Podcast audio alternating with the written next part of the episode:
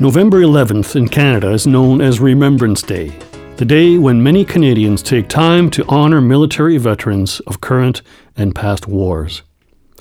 November 9th is Peace Sunday in many Mennonite congregations, a day when worshippers focus on building a world without war. But a story that's seldom told in popular culture is the history of conscientious objection to military service.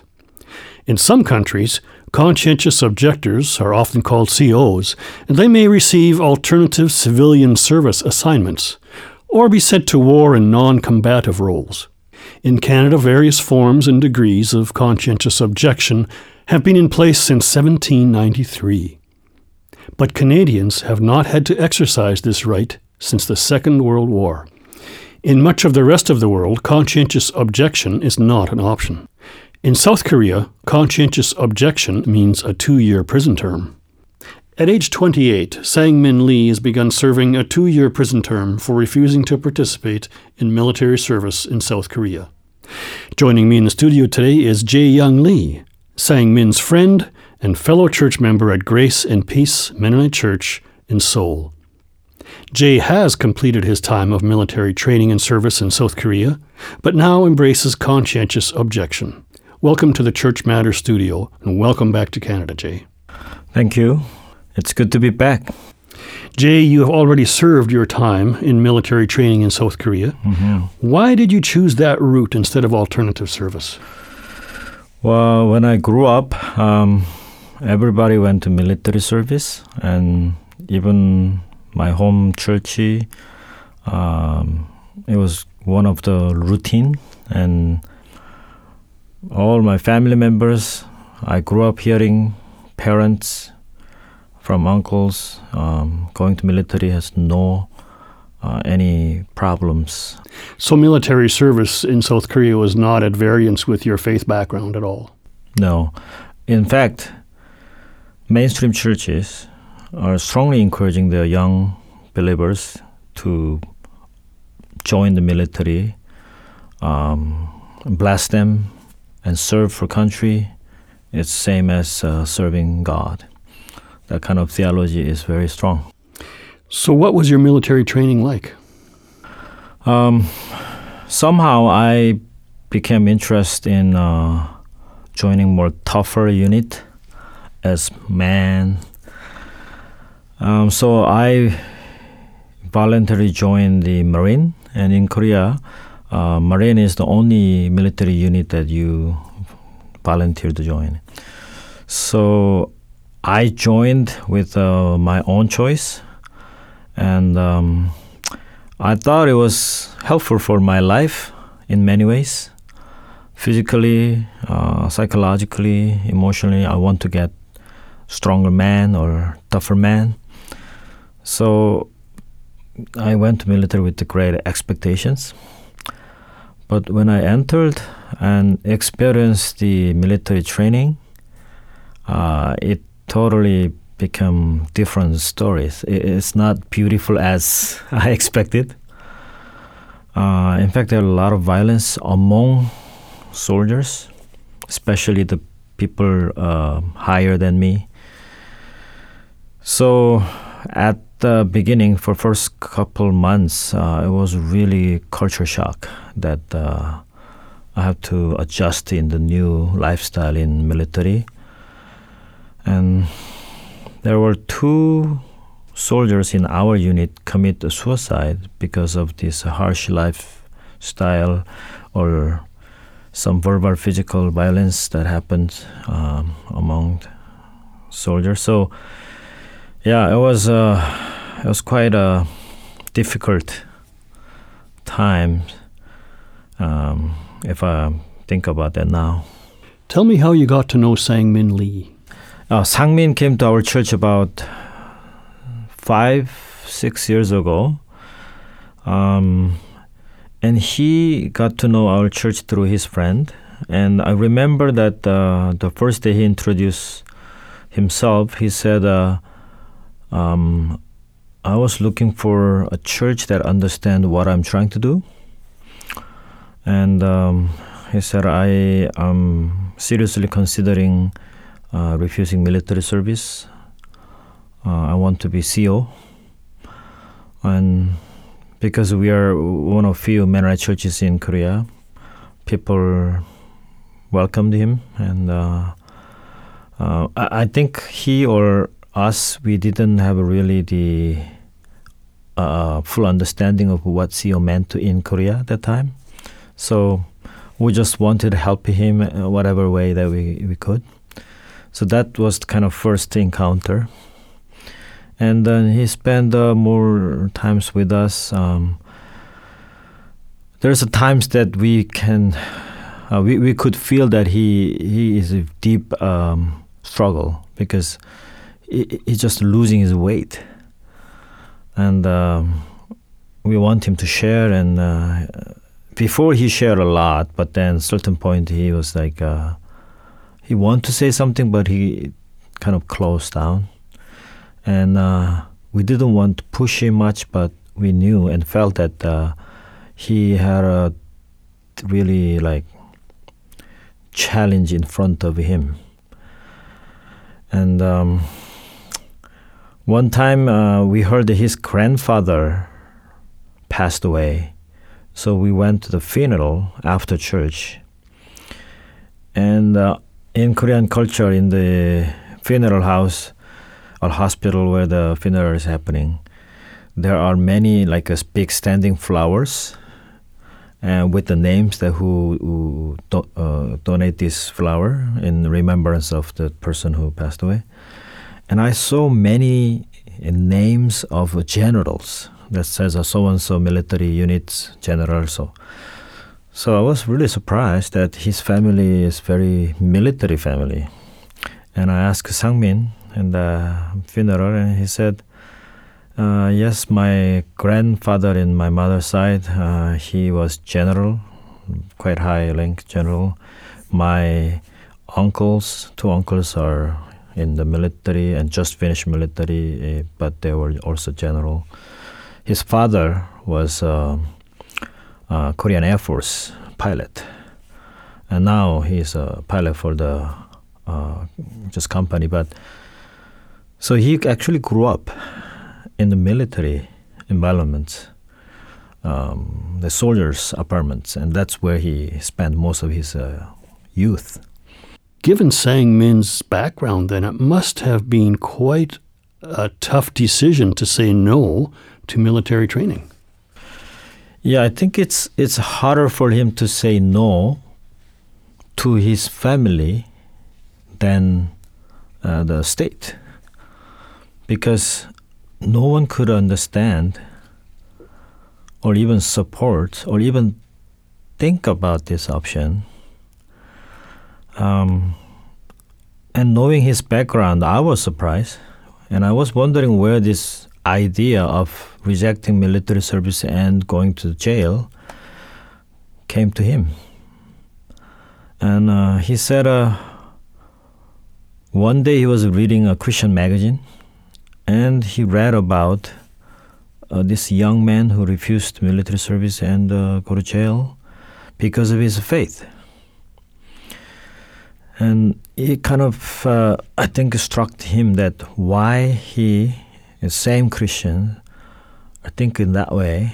So he started having this question, and then I think his idea of conscious objection is kind of developed from that moment.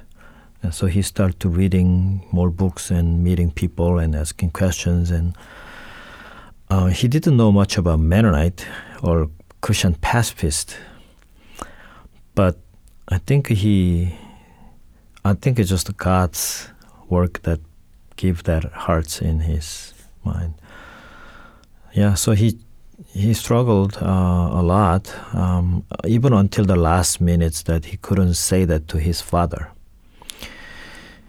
I knew that he told his mother a while ago, and my uh, my understanding is uh, his mother tried to ignore, so she didn't bring actually that discussion into table. He always say okay, okay, and hoping that he will give up someday. In fact, uh, he and his mother visited our home. We invite them for dinner because I just want to have a dialogue And his mother said, um, I think there's something very wrong in his theology. And every Christian in our country had no problem to go to military service. And we should say for our listeners, in, in South Korea, the Christian mainstream church is a large and popular presence, right? It's yeah, most of um, I I don't know the exact numbers, but Christianity by um, society is recognizing one of the most active and visible presence and. Uh, at least Catholic and Protestant together, at least uh, 35% mm-hmm. are Christians. 35%. Yeah. So Sang-min Lee's uh, mother and him are visiting, and, and, and she says there's something wrong with his theology. Yeah. Because why is bothered? Why going to church and going to military cannot go together? She couldn't understand. So she said one day she invited her church friends to home to talk to Sangmin. And of course, Sangmin had uh, some discussion, but then there's always that parts that cannot go across. It's just parallel. So she thought that he had some wrong theology that all over the world, military, only militarism, Christian faith, it's always been together. What's wrong with this? And I understood what she was making, uh, you know, that statement, and uh, I can tell that her struggle because I think for her it's also very personal, guilty toward uh, her family, which is very military family. Some sense that she hasn't raised her son properly. Not properly, or not patriotically, or a lot of reasons that she felt scared about this reality that her son now saying, I don't want to go to military service. Another fact in Korea, I think it's very unique in Korea, is that Korean churches grew up rapidly in 60s, 70s, 80s, even you know uh, until 2000 very rapidly grow uh, under the I would say protection of the government and the common ground they they uh, link together is the anti-communism. So the governments to put the anti-communism as the number one uh, policy. Church, as long as they provide the theology that makes sense to this, I think that's a great uh, marriage. Mm. And for Korean churches, in back in uh, 1920s, 30s, uh, and 40s that at that time Pyongyang was the quite a Christian city, and all the missionaries, or first seminaries, or churches, all formed in the Pyongyang area. So Pyongyang was known as a Bethlehem in Northeast Asia or East Asia. Mm. But then the Communist Party came into the power. They had to flee down to south. So from their church history, uh, there is a strong uh, anti-communism uh, from from that part of the history. So those who settled in South Korea from Pyongyang, they become the church leaders later. So uh, it's very natural for them to have this personal feeling against uh, communism uh, beside the theology. So, as is often the case, then um, religion is a servant to politics. Yeah, definitely. In that context, it was hard for Sangmin's mother to understand the Sangmin's mm. position on con- uh, conscious objection. Must have been even harder for his father, a, a retired Air Force pilot. Yeah. Um, finally, after this long struggle of I think seven years that he couldn't tell to father, because he knew that the father would not accept it at all, and it would cause a lot of trouble and um, burden for mother. So Sangmin was struggling how to bring this out. Then one day he decided to talk to him, and as soon as he heard, he left. He didn't want to hear anymore. He left. I think there's a, another reason that the conscious objection is uh, not welcomed by churches or Christians is that um, all over the world there's about uh, 600 something numbers of uh, conscious objectors in jail in our time now. And almost 96% are South Koreans. Mm. And most of them who are in jail because of their conscious objection uh, status in South Korea are Jehovah's Witness. So for mainstream churches, allowing alternative service f- due to their faith, it's encouraging more young people joining Jehovah's Witness, which is known as a cult in, in Korean Mm. society. So there's a two main reasons, not only from states but also from this church uh, context. So I think that's why they felt that uh, their son is deciding this, and it's something very wrong with it. So he is perhaps his parents were identifying him with the Jehovah's Witness. I think they knew that he was not, but something similar to Mhm. that, you know, group Mhm. of people. Now you've had the opportunity to visit Sangmin in prison. Is he experiencing any mistreatment as a result of his CO status? Actually, more biases coming from society than the, among the inmates. Uh, because uh, Jehovah's Witness has uh, been refusing military service for a long time, and they served in the prison instead of army.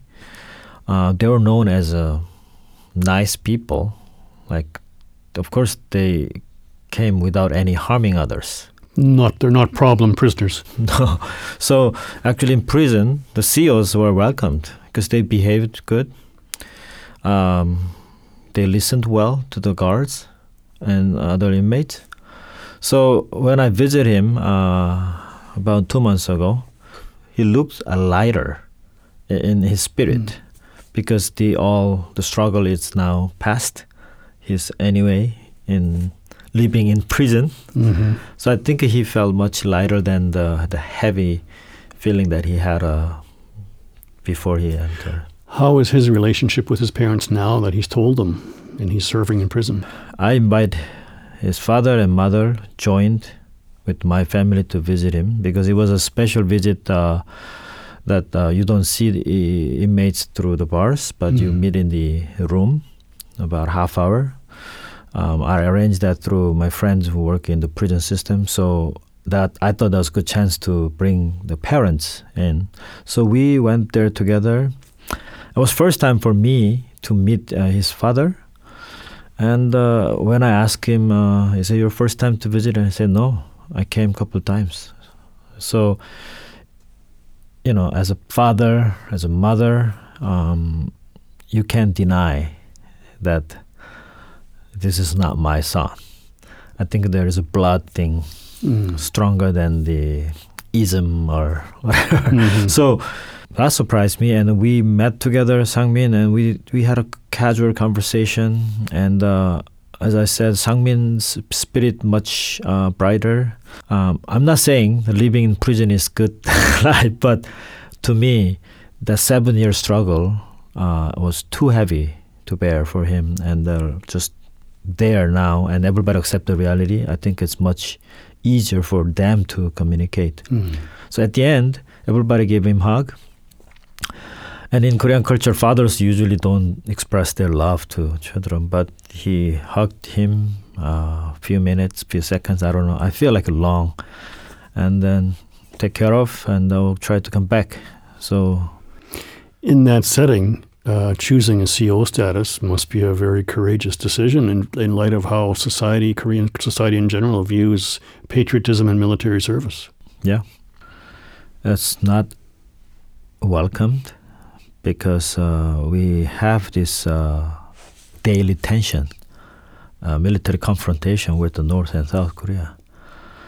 And we sometimes hear there's small, little uh, shooting or combat um, incidents in the borderlines. Uh, it didn't really go far, but whenever we heard this, there's always like tension. And it's been six decades.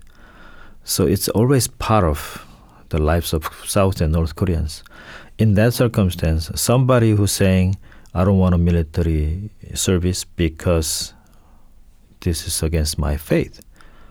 But then the many questions come after him would be you don't want to leave this country? If you refuse, everybody refuse, who's going to protect us? You know, the same the stories. What mm. if the fear-based stories keep coming, and your faith is free as long as it's under the national security? If today, Jay, you had to choose between military service or a prison sentence, which would it be? That would be a hard question, but I think I would choose uh, prison if that becomes my issue now. Thanks very much, Jay, for coming into the studio and sharing Sang Min's story with our listeners. And I wish you all the best in your work and ministry in South Korea. Thank you. Thank you for having me here. I'd be delighted to hear from you about what you're hearing on Church Matters and I welcome your feedback or your ideas for topics and themes we should cover. Dash off your email to churchmatters at MennoniteChurch.ca. Church Matters is a monthly program, and we're delighted to be nearing our 100th episode. To help keep us on the airwaves, we'd be thrilled to receive even a small donation. Any amount is welcome. You can give by phone at 1 866 888 6785 or you can visit MennoniteChurch.ca and click on the donate link. I'm your host, Dan Dick. Know that you are called, equipped, and sent to be the church in the world today. Thanks for listening. As you go out from here, may the Lord go with you, the face of God shine on you every day. We are sent by God wherever we are living, salt and light as people of the way.